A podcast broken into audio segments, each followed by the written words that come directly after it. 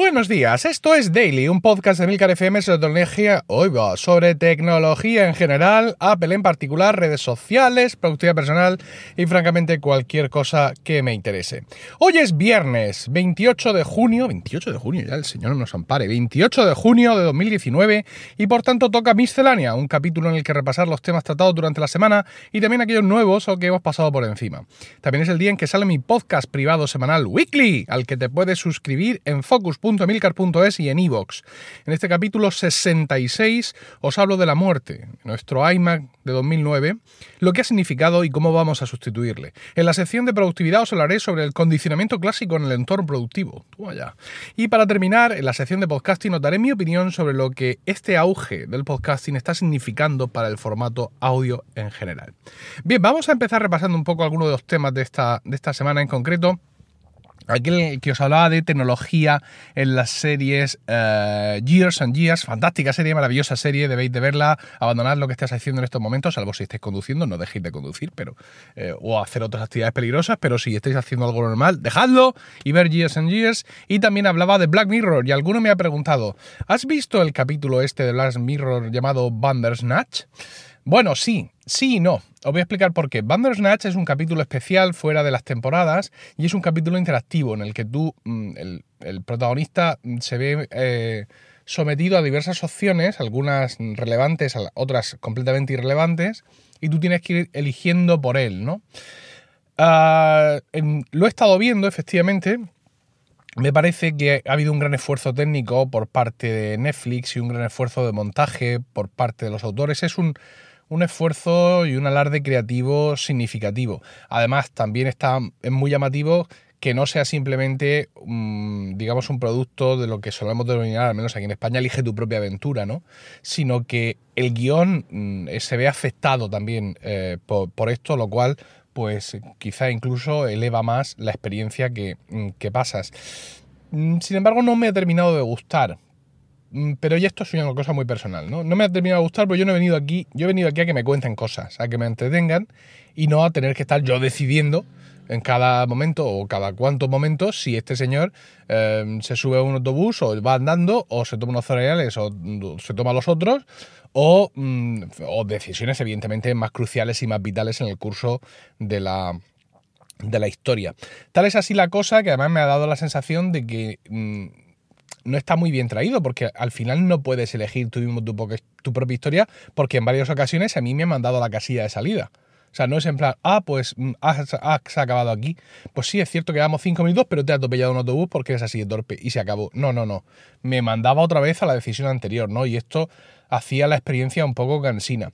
Eh, por eso, una vez que ya le he dado un montón de vueltas y he llegado a teóricamente de tres o cuatro finales, eh, he pensado que voy a verlo todo otra vez, pero en el Apple TV. Y diréis, ¿por qué en el Apple TV? Bueno, pues porque en el Apple TV, según tengo entendido, esta experiencia no existe, ¿vale? El software de Netflix en el Apple TV no permite el crear, eh, bueno, pues esa opción, esa posibilidad de elegir opciones. Así que en el Apple TV lo que tenemos es una versión de Black Mirror Bandersnatch montada, el montaje del, creador por así decirlo, y no tienes que elegir nada. Te sientas allí, te ves tu hora y pico, si te ha gustado bien y si no, pues a correr. Entonces, pues quiero verlo. Porque yo esto lo he estado viendo en el iPhone y también en el Amazon Fire TV Stick.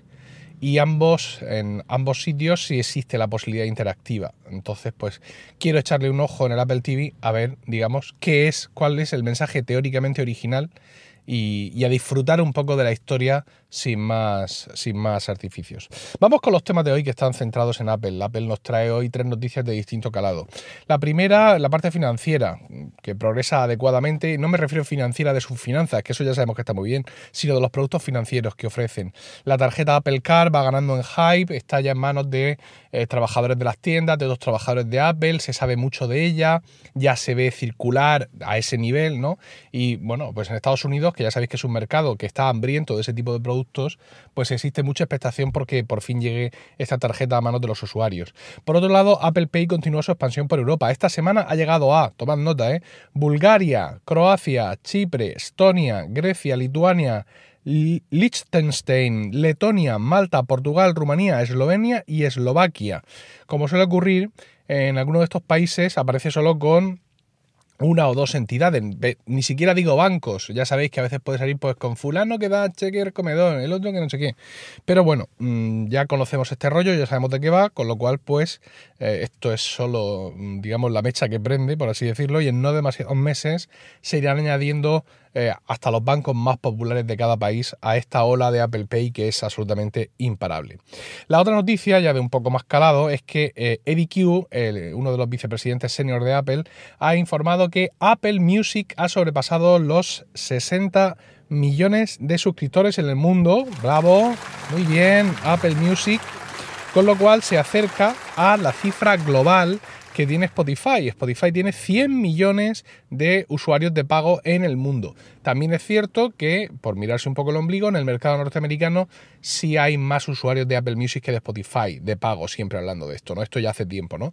Pero ya hablamos de números globales, pues bueno, pues lo cual no deja de resultar interesante, sobre todo para Apple, por así decirlo.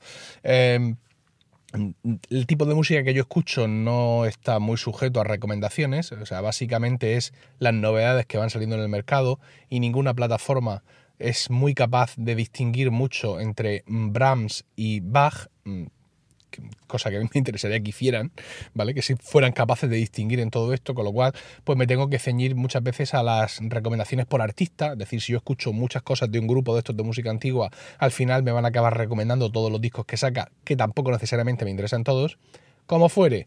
Por lo que sé de los que escucháis música contemporánea, música moderna, toda la parte de Spotify está mucho mejor en cuanto a sugerencias y tal que la parte de Apple Music, pero aún así, lenta e inexorablemente parece que van consiguiendo más y más eh, suscriptores. La última cifra que teníamos de Apple Music era de 50 millones en abril.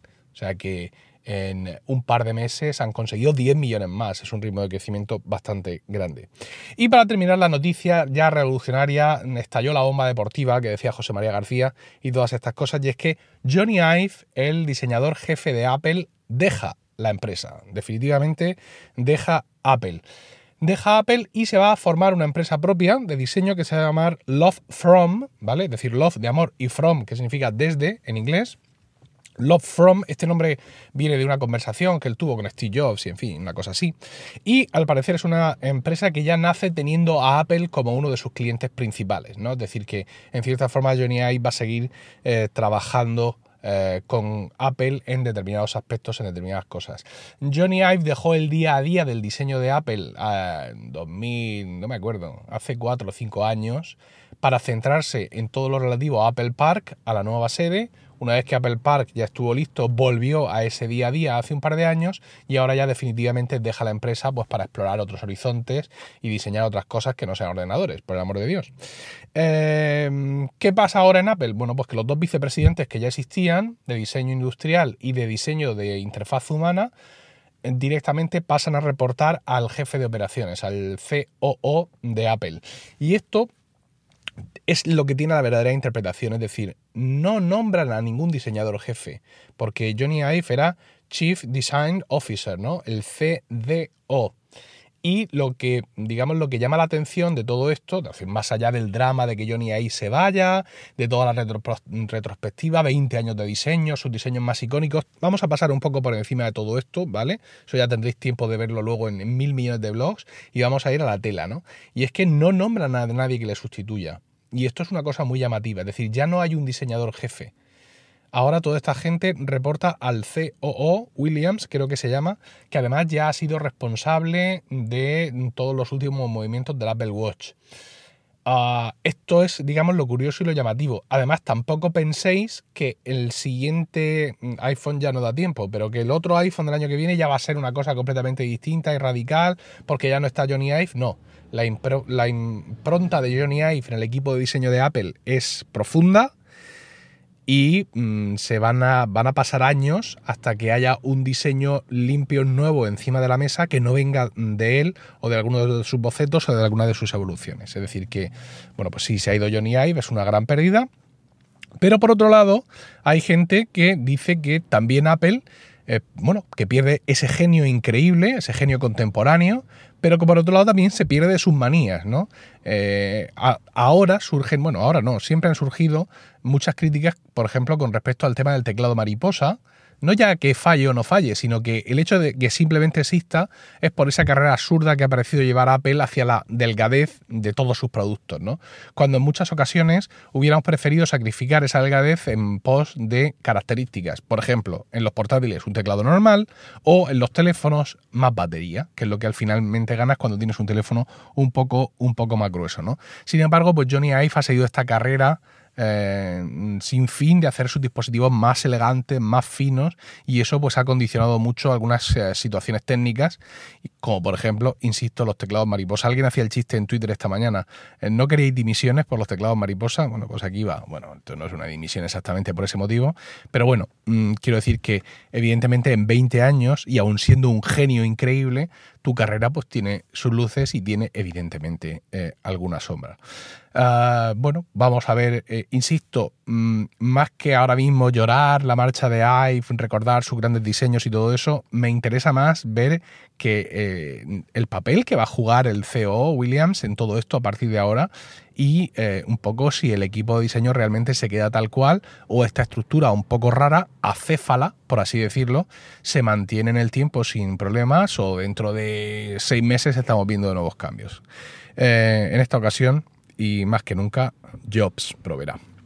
Espero vuestros comentarios sobre todo esto en emilcar.fm barra daily, donde también encontraréis otro medio de contactar conmigo. Y no olvidéis suscribiros a focus.emilcar.es. Planes desde 1,99 euros al mes que te dan acceso a distintas colecciones de videotutoriales, pero todos esos planes incluyen Weekly, mi podcast semanal sobre Apple, productividad y podcasting, que también está disponible en iVoox mediante apoyo de fans. Precios para todos los gustos y todos los intereses. Que tengáis un maravilloso fin de semana, un saludo y hasta el lunes.